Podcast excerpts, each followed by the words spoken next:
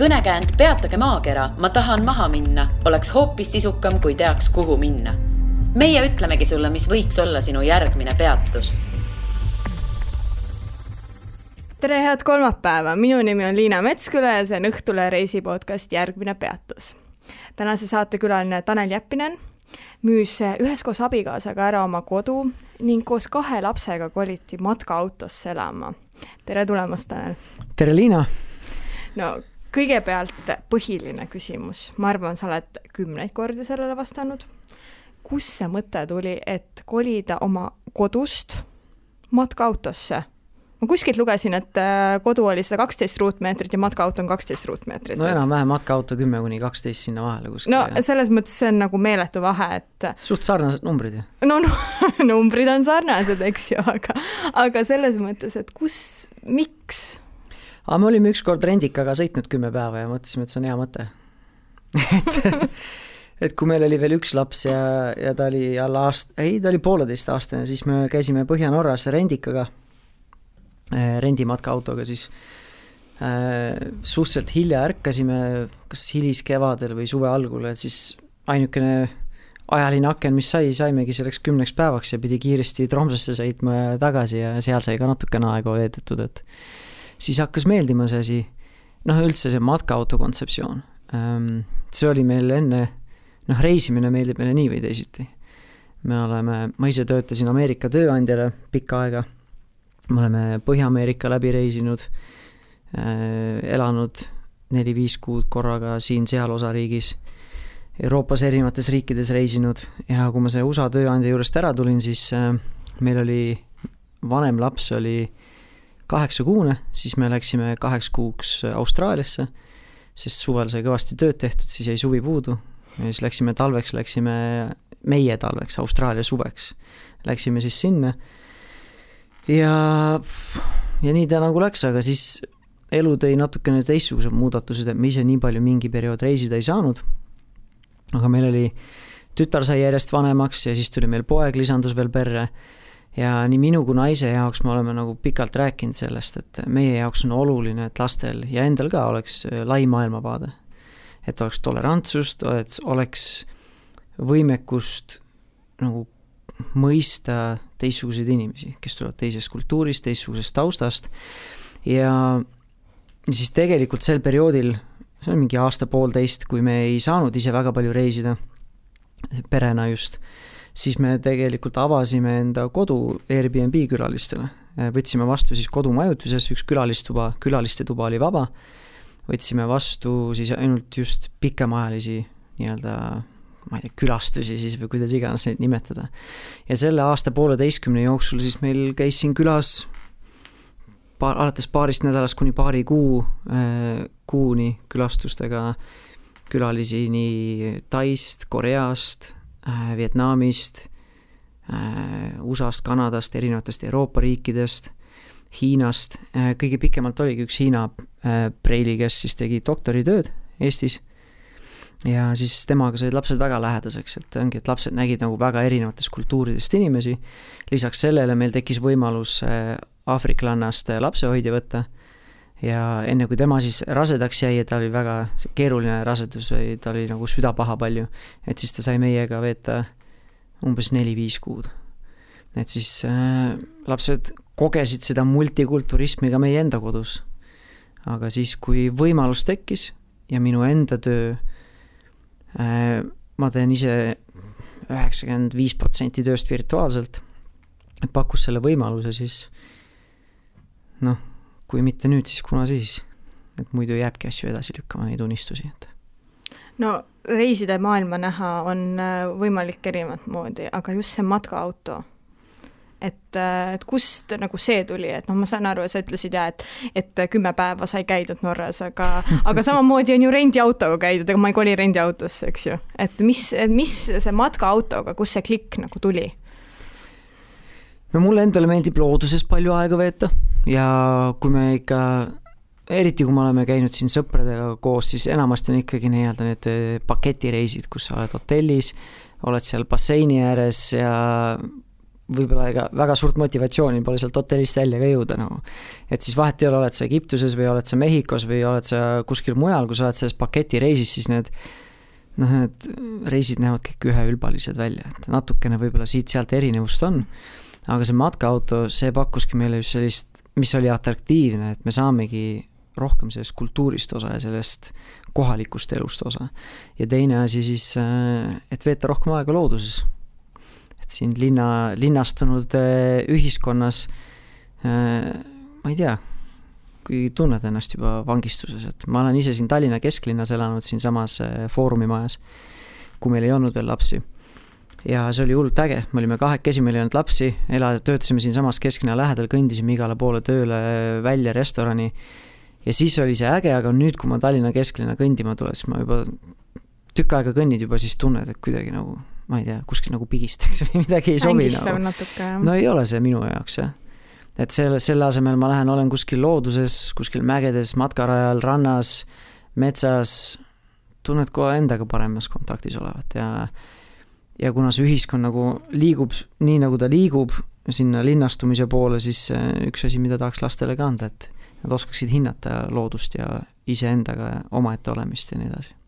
kumb teie peres äh, oli äh, see idee algataja ja kas teine läks äh,, läks äh, kiiresti kaasa või oli see kuidagi sümbioos? Äh, no see esmane idee, selle viskasin mina välja, aga ega ta sellist mingit võimuvõitlust väga ei nõudnud, sest sellest hetkest, kui ma selle idee õhku paiskasin, siis siis vähem kui kahe nädala pärast istus maakler meil köögis ja panime lepingud paika ja see läks nii kiiresti? no aga mis seal ikka, mina ei tea et ega elus ei ole väga pöördumatuid otsuseid, et äh, me võib-olla tõesti ei saa seda ühte ja sedasama kodu tagasi, aga kui meile ei sobiks see elu, siis siis me saaksime vundamendiga kodu endale tagasi soetada kuskil mujal. Noh. sest see kodu, kus me olime selles elufaasis, see oli tõesti meile äge, nii-öelda nagu võiks öelda nagu unistuste kodu, kuigi mulle nii-öelda sildistada ei meeldi. aga me elasime Tartu kesklinna lähedal supilinnas, kus meil suviti naabriaias kirjas kukk, aga samas ma kõndisin Raekoja platsi kümme minutit. ja meil olid ägedad naabrid, kellega lapsed said aega veeta koos. ja et see kõik oli vahva, aga samas, kui me mõlemad vaatasime näiteks kümme aastat tulevikku, siis me ikkagi unistasime teistsugusest kodust, oma majast kuskil natukene linnast väljas. et siis noh vahet ei ole, kas ma kolin kümne aasta pärast ära või viie aasta pärast või siis teeme selle siis eh, kahe kuu pärast ära, et et kui, mina ei tea, elus tuleb eh, neid valikukohtasid palju ja enamasti kahetseme neid otsuseid, mida me ei otsusta võtta või mille ajal ei otsusta käituda või tegutseda no matkaautol peab olema mingi koht selles mõttes, et ei sõida lakkamatult ringi et, äh, et üks päev ühes kohas, teine päev teises kohas, ma eeldan. et on teil mingisugune selline mingi maakoht, krunt, kus te nagu, kus on see baas, ütleme niimoodi? no me saime, talvel saime liikuma Eestist välja, ega see üks point oligi see, et ma Eesti talve nagu, me mhm. kumbki mm -hmm. väga ei fänna, me kumbki ei ole mingi talispordi fänn äh, viimast korda vist sõitsin lumelauaga kümme aastat tagasi, murdmaasuuskasid olen veel pikemalt aega, olen nendest eemal hoidnud et me kumbki nagu see Eesti talve fänn ei ole, eriti kui ta veel mõnus selline kehva suusailma talv on ju. et siis me saime siin talvel liikuma ja plaan oli olla tegelikult siin mai-juunini oli, oli olla seal lõunas. Aga siis noh, nagu me teame, tulid meist sõltumatud takistused vahepeal vahele. Ja siis me tulime aprilli alguses tulime tagasi Eestisse. siis me olime tuttavate kaudu leidsime ühe suvila, kus me olime siis karantiinis Põlvamaa metsade vahel. Ja, ja siis edasi me läksime korraks minu kasuisa juurde, et pesu pesta. Ja siis ta ütles, aga noh, et jääge siis mingiks hetkeks sinna. Ja siis me oleme, oleme oma autoga seal parkinud, et siis me elame nii-öelda nagu viimased kuud oleme elanud sellist, sellist imelikku, ma ei tea, kas siis sümbioosi või sellist imelikku kombinatsiooni, et me elame nüüd küll maakohas, suuresti elasime oma matkaautos, aga samas siis panime need ma, need peenrad ja kasvuhooned kasvama, et siis saame sealt värsket kurki ja varsti tundub, et tomateid ka maasikaid sai põllu pealt ja marju põõsast ja ja ehitasime lapse, lastele sinna mänguväljaku ja nii edasi, et siis suvel saab seal veeta. aga nüüd, kui see kalender juba kipub sinna sügise poole minema, et siis vaikselt juba vaagime plaani, et kuhu poole siis äh, liigume sügisel. et ikkagi välismaale? jah, aga mitte põhja arvata on jah, kui, kui talv ei meeldi. aga need, need koroonajutud, noh, see tõesti päevade ja nädalatega muutub, aga, aga nagu mis mõtted on selles osas, et ikkagi julgete minna või? no ega meie plaane kivisse ei saagi raiuda, eks seda tulebki vaadata siis, kui aeg on lähemal, et äh, pigem lihtsalt kaalumegi variante. ja kaalume variante, et kuna minna ja kaalume varianti, kuhu suunda minna ja kuhu jõuda ja ja ega selles, kui me seal circa kaks kuud olime Hispaanias, ega sellest kahest kuust me veetsime kämpingutes vist äkki esimesed, esimesest kahest nädalast poolteist. ülejäänud poolteist kuud me olime kõik äh, nii-öelda metsikus looduses, nii-öelda see wild camping.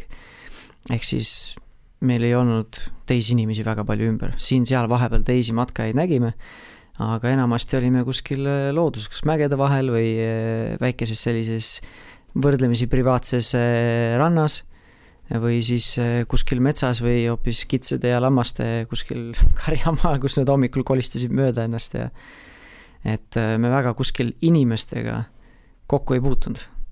kas Hispaania on hea koht, kuhu matkaautoga minna?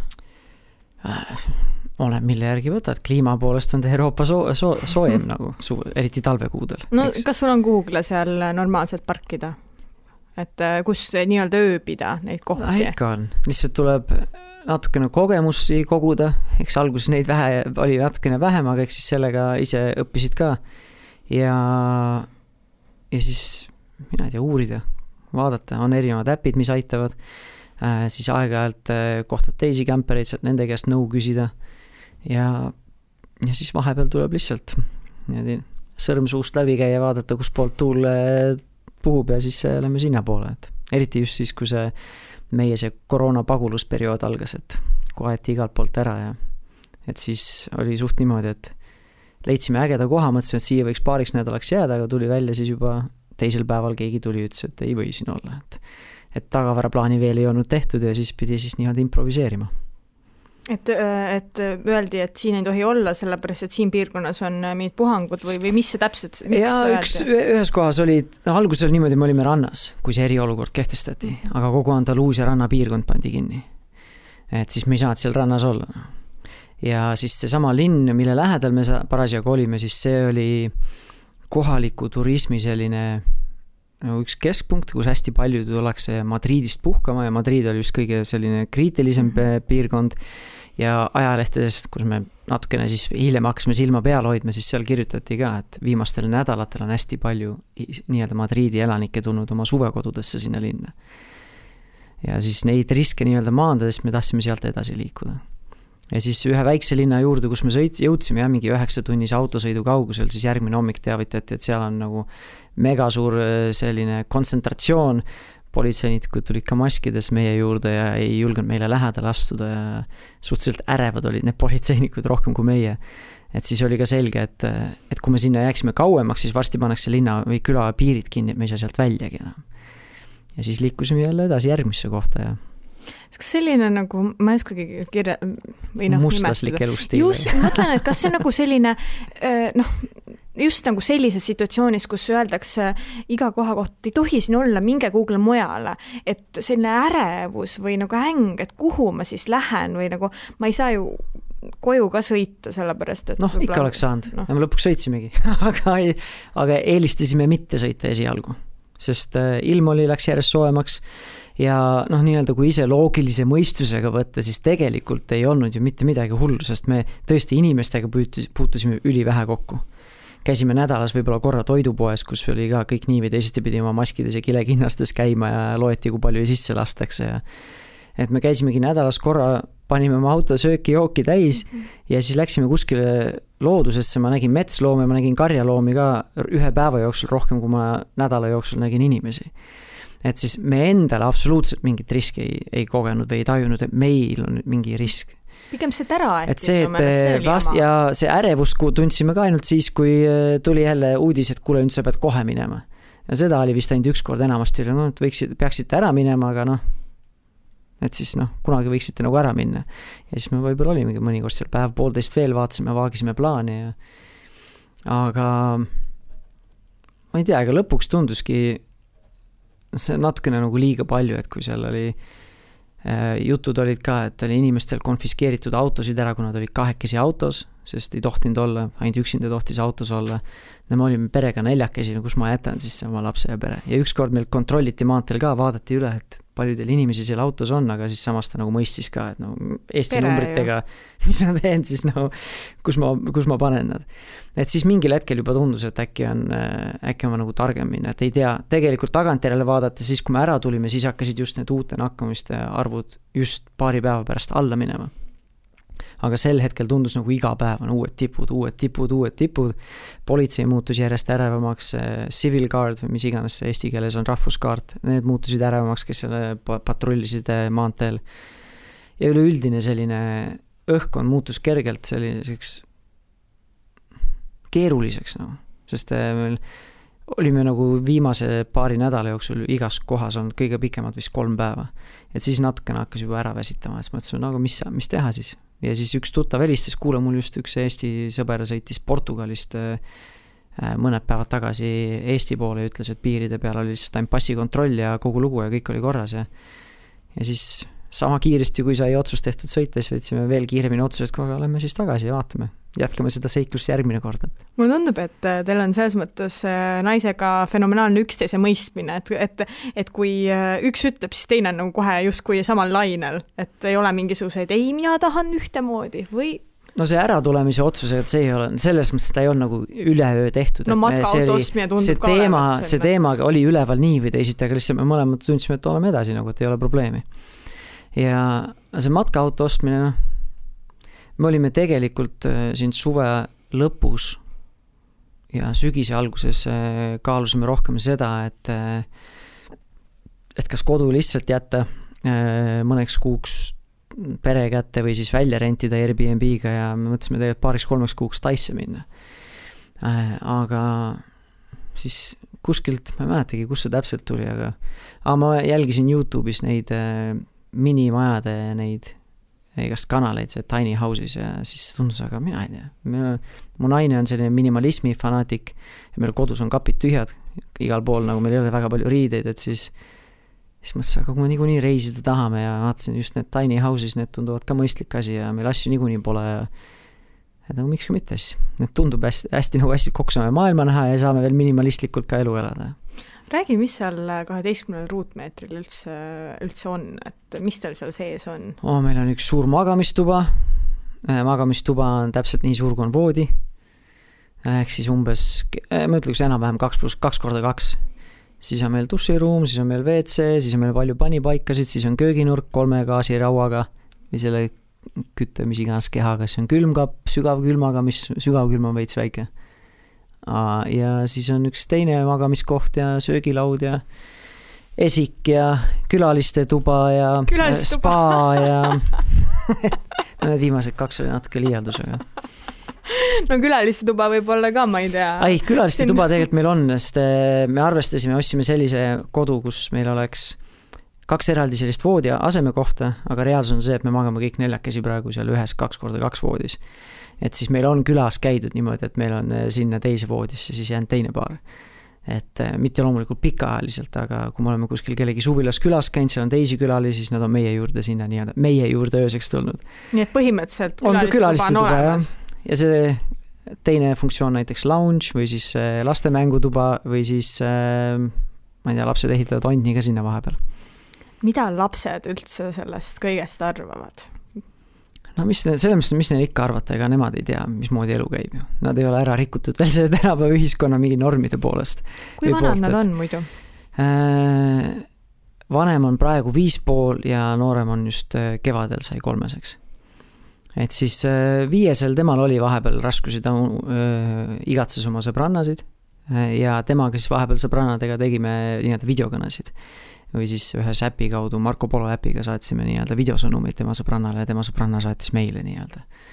et siis nemad said niimoodi ühenduses olla, aga muidu äh, tundus, et nad ikkagi nautisid seda elu, et see oli nagu chill, et tegelikult see tundub ekstreemne, et me elame kaheteistkümne ruudu, ruudu peal. see kaksteist ruutu on ekstreemne siis, kui nädal aega otsa sajab vihma. siis on tõesti, et me oleme kõik pead ja jalad koos. Aga reaalsuses on see, et see, kus meie olime seal Andaluusia piirkonnas enamus ajast Hispaanias, seal oli seitsmest päevast kuuel paistis päike ja siis kuus, selle kahe kuu jooksul sadas kaks korda vihma. ehk siis tegelikult oli meie kodu või meie nii-öelda see ala, kus me elasime, oli võrdlemisi lai. astusime kodust välja, vaatan, suur selline väike äh, ranna selline kurvikene on seal, kus me oleme, see on mingi kakssada viissada, kakssada viiskümmend, kolmsada meetrit. teen äh, elamisosa ja uksed käivad sinnapoole lahti, mina istun ise näiteks grillin seal matkaauto ees, lapsed lasevad rannas ringi, korjavad oma merikarpe, ehitavad oma lossi ja teevad asju. et äh, jooksevad ringi, poja jooksis ringi mingi puuoks, oksaga nagu mingi Maugli odaga nagu jooksis seal ringi üleni savine ja mudane, aga noh. see käib, see oli minu arust palju ägedam lapsepõlvekogemus, kui istuda talv otsa kuskil äh, väikses toas, õues on vihmane või porine äh,. riided on juba märjad, ei saa välja enam minna ja nii edasi. õues on pime ka, kell kolm läheb pimedaks juba ja nii edasi. kuidas see lapsi arendab või, või kuidas see neile võib-olla tulevikus näiteks kasuks tuleb? Et sellist, sellist omamoodi äh, elu on elatud neil lapsepõlves? Nad on ikka võrdlemisi väikesed, et ma ei tea, kui palju neile endale mälestusi jääb sellest mm. -hmm. pigem jäävad võib-olla pildid ja videod, mida me üle vaatame, aga noh, mina, kui vaatan enda lapsepõlvega, sellest east väga paljut ei mäleta et kui ma vaatan mingit lasteaia. kolmest eriti, eks ju. kui ma no, vaatan lasteaia pilte ka, kus ma olin viiene, siis ma ei mäleta neid situatsioone, mis seal olid, aga võib-olla see jälle on mingi eredam mälestus, mis jääb neile. Et ma selle arengu koha pealt pigem mitte, aga tahaks loota lihtsalt, et see suhtumine kandub neisse edasi, et, et elu on selleks, et elada ja ei ole nagu pöördumatuid otsuseid, et ma saan mingi otsuse teha ja kui see ei tundu õige, siis ma saan selle otsuse alati ümber teha. et, et julgeks proovida, julgeks elada, julgeks heigelda. kui palju te üldse lastega reisinud olete? Äh, tütrega rohkem, sest äh, te, esiteks tema oli esimene ja siis esimesed kaheksa eluaastat ma töötasin veel välismaise tööandja jaoks. ja kui ma nende juurest ära tulin, siis ta oli kaheksakuune, siis me lendasime Austraaliasse, Põhja-Ameerikas me olime käinud, töötasime Kanadas, käisime vahepeal Floridas. Euroopas ringi reisinud, et kui tütar sai aastaseks, siis tema oli elanud pool, enam kui poole oma elust välismaal ja oli kakskümmend kolm lendu teinud päris, päris muljetavaldav. ja pojaga on natuke teistmoodi läinud, siis ma sain Eestis töö ja olime rohkem paiksevad, et eh, kuskilt eh, kahenädalase töökomandeeringule Singapuri ma ei võta väikest üheaastast kaasa, ei siis, siis ta oli tegelikult kahenädalane, nii et, eh, et temaga läks natukene teistmoodi, aga ma ei usu, et ta väga millestki ilma on jäänud, et mhm. kas, kui nüüd rääkida lastega reisimisest, kas matkaautoga on see lihtsam? oleneb ikkagi lapsest ja no, perest endast ja minu arust hästi lihtne oli reisida, kui laps oli alla aastane. no ta ei jookse ringi, ta sõltub põhimõtteliselt väga palju emast, enamasti emast, natukene võib-olla isast, saab süles olla, saab kaisus olla, saab diskreetselt oma rinda võtta, tal on kõik, äh, meie tütre oli kõik äge, et lendudel ei olnud mingeid komplikatsioone, me ei jauranud, ei jonninud, ei olnud mingit gaasi või midagi. et see oli minu arust kõige lihtsam. et kui laps oli immobiilne veel. nüüd kolme ja viieaastasega näiteks matkaautos reisida, siis äh, lapsed on, mina ei tea, meie lapsed on võrdlemisi ja ma ütleks palju, enamus lapsed on sellised ikkagi vastupidavused, vastupidavad. nii emotsionaalselt, vaimselt kui ka tuleb välja, et füüsiliselt, et ähm, et meil oli, kui me tagasi sõitsime, siis me tahtsime sinna Saksamaa praami peale jõuda, me oli piletid pidi ette ära ostma ja me ei viitsinud seal sadamalinnas kuskil mitu päeva äh, teha, et siis me pidime, esimene päev sõitsime tuhat viissada kilomeetrit tagasi Hispaaniast kuskile Lyoni, Hispaaniast, Andaluusiast kuskile Lyonist mööda veel äh, keset äh, Prantsusmaad. et see oli päris karm aga see tuhande viiesaja kilomeetrine päev oli oluliselt lihtsam kui viimane kolmesaja kilomeetrine ots kolmandal päeval, sest siis olid juba lapsed natuke väsinud, aga sellist lühikeseks ajaks kokku võtta suudavad lapsed ka väga hästi, kui nad saavad aru, et et miks see oluline on ja et see on meile, vanematele oluline, eks nad siis püüavad ise ka, eks tuleb natuke loov ka olla, et neid tegevuses hoida, et et nad päris juurviljana niisama seal ei istu, et peab ikka neile mänge välja mõtlema ja tegevusi välja mõtlema ja no see on justkui, justkui kodus olemine, et äh, lihtsalt terve päeva joonistad või? jaa, aga sa ei ole köögitooli küljes kinni kuusteist, seitseteist tundi et äh, õnneks oli see, et kui sellised ekstreemsed olukorrad olid, siis me päris palju panime neid kilomeetreid tegelikult äh, peale siis, kui lapsed magasid juba toolis. et see oli nagu noh, neil ilmselt kõige mugavam seal magada ei olnud, aga see oli jälle lihtne, sest äh, nad ei hädaldanud, kui neil oli raske, magasid rahulikult ja see oli siis ka selline aeg, kus sai tegelikult abikaasaga nii-öelda kvaliteetaega veeta, et ilma lasteta rääkida teistest asjadest. Ma ei tea, suurematest asjadest, sügavamatest teemadest ja nii edasi. Tuleb sul veel taolisi ekstreemseid olukordi meelde, nagu sa, sa just rääkisid, et tuhat viissada kilomeetrit otse sõita, lapsed on nii endast väljas juba lõpuks, et miks äh, ei nad saa? ei olnud tegelikult sel päeval väljas, ülejärgmine päev endast väljas. ülejärgmisel päeval. sest järgmine päev me sõitsime tuhat kakssada kilomeetrit ja lõppu jäi viimaseks päevaks kolmsada, aga see kolmesajane siis tundus juba liiastik.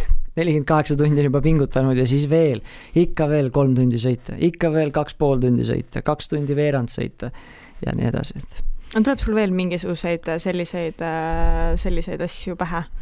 lastega ei tule, aga ma üks äh, päev läksin ise seal mägedes äh, äh, matkama ja siis oli selline äge, mulle meeldib mägironimist, mitte mägironimist teha, mulle meeldib ronimist seinal ronida ja siis seal oli järsku oli niimoodi, et oli nagu mingi kuristik oli ja siis ma läksin sinna alla ja siis teiselt poolt sai uuesti üles ronida, et see matkatee jätkus kuidagi, midagi oli, millegipärast see kümme-viisteist meetrit katkenud ja siis ma vaatasin, et see oli tegelikult täiesti ronitav sein olnud ja siis ma ronisin sinna ülesse ja mis oli okei okay,, see oli mingi võib-olla kuus-seitse meetrit kõrge. aga kui see matkatee lõppes kuskil ära, siis tagasi pidin ka tulema, sest ronimis, või siis seinast alla ronida oli oluliselt karmim nagu ja levi ei olnud üldse. ja siis ma mõtlesin, et, et kui mu naine teab, kuhu suunda tulla, et tuleb otsima ette, siis ei leia mingeid jäänuseid mul sealt alt ülesse, et see oli selline natuke, see oli võib-olla kõige ärevust tekitavam hetk, aga noh, sai, näed, sealt tuli tervelt välja ja kogemuse võrra rikkam ja Hispaanias oli see? jah. Ja sai, sai jälle korraks ennast elusana tunda mida te, mida te suvel teinud olete, et, et kus te olete selle matkaautoga sõitnud ja mis ägedaid kohti te olete? see aasta tegelikult väga palju ringi ei ole sõitnudki. eelmine suvi sõitsime rohkem ringi. meil eelmine, ah, no näed, eelmine suvi tegelikult oli võib-olla meil selline test, testiperiood, sest eelmine suvi ma ostsin endale katusetelgi autole ja siis sellega me sõitsime Eesti peal ringi, käisime saartel ja Põhja-Eestis ja Lääne-Eestis ja nii edasi. katusetelk? jah, katusetelk, et see no nagu väga suur, ülepuhutud, suureks puhutud katuseboks, aga lihtsalt selle saab lahti teha ja siis hüppab sealt telk välja ja siis saab seal telgis magada. aga see oli ainult magamistuba, seal vetsu sees ei olnud mm. -hmm. seal ei olnud kööki sees ega midagi, et see oli madrats, suur mm. -hmm. kus te käisite? sellega me sõitsime ikka Eestist välja ei jõudnud, aga saime käia siin äh, Pärnumaal ja Haapsalus ja saartel ja Põhja-Eestis ja ei mäleta, kas lõuna poole ka jõudsime. Aga põhjarannikul käisime ja Kauksis ja. millised on äh, parimad kohad äh,, mida külastada, mis sa soovitaksid Eestis?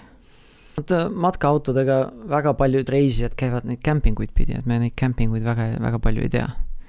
et meile meeldib teha looduses olla et seal, kus ei ole sul kümme kämperit kõrval. et Eestis on need RMK kohtasid on väga palju tegelikult, et see vist ma ei mäleta, kas Puhka Eestis või mis see on, kus need RMK need ülevaated ka on täpselt, mis seal olemas on ja ja mis matkarajad sealt alguse saavad või lõpevad ja nii edasi, et, et sealt saab nagu piisavalt informatsiooni. et me oleme siin ja seal käinud lihtsalt vahepeal tuleb, seal tuleb paindlik olla, sest Eestis on suvi on selline, kus paljud reisivad ja paljud teevad, Hispaanias me olime siis, kui oli, seal oli madalhooaeg, vähe rahvast. Eestis on jälle see, et me oleme matkatelgiga või katusetelgiga eelmine suvi jõudsime niimoodi, et jõudsime kuskile sihtkohta, kell oli kümme õhtul ja siis vaatame, siis on seal üks venekeelne seltskond kolme autoga, matkalaual on viinad laiali ja šašlõkid laiali ja hästi väike parkimisplats on, et me ei taha sinna jääda, nad ei teinud üleliia lärmi, aga noh, ilmselge on see, et me ei saa seal nii rahulikult magada, kui me unistasime, ilusa väikese järvekese ääres ja nii edasi ja vaated olid ilusad, aga aga sel hetkel see seltskond ei sobinud me, meile nagu. Et lihtsalt tuleb natukene paindlik olla, et võiks tagavaraplaan olemas olla no ma siin äh, kuulan äh, seda sinu lugu ja mõtlen, et äh, jube äge on, idülliline elu. muidugi, ma võin sulle visiitkaardi anda, kui sa tahad osta matkaautot et kust osta aga ma tahtsin küsida, et mis on selle juures kehva? midagi on ju ometi halba ka, see ei ole ju täiuslik. No kohanema peab ikkagi oludega. Me olime selleks äh, korraks nagu oluliselt rohkem ette valmistunud, sest kui me kolisime päris viieks kuu, viieks kuuks Kanadasse, kui meil esimene laps oli väga beebi, et siis see noh, ma ei saa öelda, et see kutsus esile, aga see kindlasti aitas, nii-öelda aitas kaasa või panustas sellesse, et mu naisel tekkis sünnitusjärgne depressioon. sest ta oli kogu oma tugigrupist ära lõigatud ja mina töötasin seitsekümmend tundi nädalas. Ja ta oli väikese beebiga seal kuskil riigis ja siis mõtlesime, et ei ole talle ekstra autot ka vaja, miks ma ikka hakanud kaks autot rentima ja et siis ta oli nagu, see ei olnud nagu talle väga hea keskkond, et seekord me olime nagu ikkagi esiteks piirid paika pannud, kus on, äh, kui palju ma teen tööd ja kui palju ma saan perega olla, sest see ilmselt ei oleks väga fun olnud, kui ma oleks seal Hispaanias ka töötanud kuuskümmend, seitsekümmend tundi nädalas. Äh, kellelegi meist. Et äh, panna mingid piirid paika ja kokkulepped paika, et see enamus on nagu ületatavad. aga nagu kõige suurem võib-olla väljakutse ongi see, kui on endal tõesti kriitiline tööaeg ja õues sajab mitu päeva järjest vihma, et seal õues lapsed ka ei taha olla, kui sinna kupatada neid, et siis, kus ma seda tööd teen ja ma olen kuskil Hispaanias ka kohvikusse läinud tööle tegema ja mõnikord olen lihtsalt tööasjad edasi lükanud, kui on, kui on saanud edasi lükata. Ja mõni harvem kord siis äh, olen proovinud, proovinud siis tuuleveskitega võidelda. lastega? noh, kogu selle situatsiooniga, mis seal väikesel pinnal on, et, et ei ole ainult lapsed, siis enda emotsioonid, naine tunneb, et on pinged õhus ja, ja nii edasi. aga te mõlemad töötate kaugelt? Äh, naine, naine praegu ei tööta, tema nüüd just äh, vaagib, et enda ettevõtet alustada mm. -hmm. kuidas teil üldse rahaline pool selles mõttes on, et et äh, kas kulub raha tunduvalt vähem kui elades seal supilinnas? ikka jah, no meil oli, me oleme vaadanud niimoodi, et me, meie pere eelarve või kulutused on vähem kui pool sellest, mis meil olid enne wow.. no enne meil oli majalaen ja sõiduauto liising, mille me, mida meil nüüd ei ole. Äh, matkaauto me ostsime välja, sest meil oli see võimalus.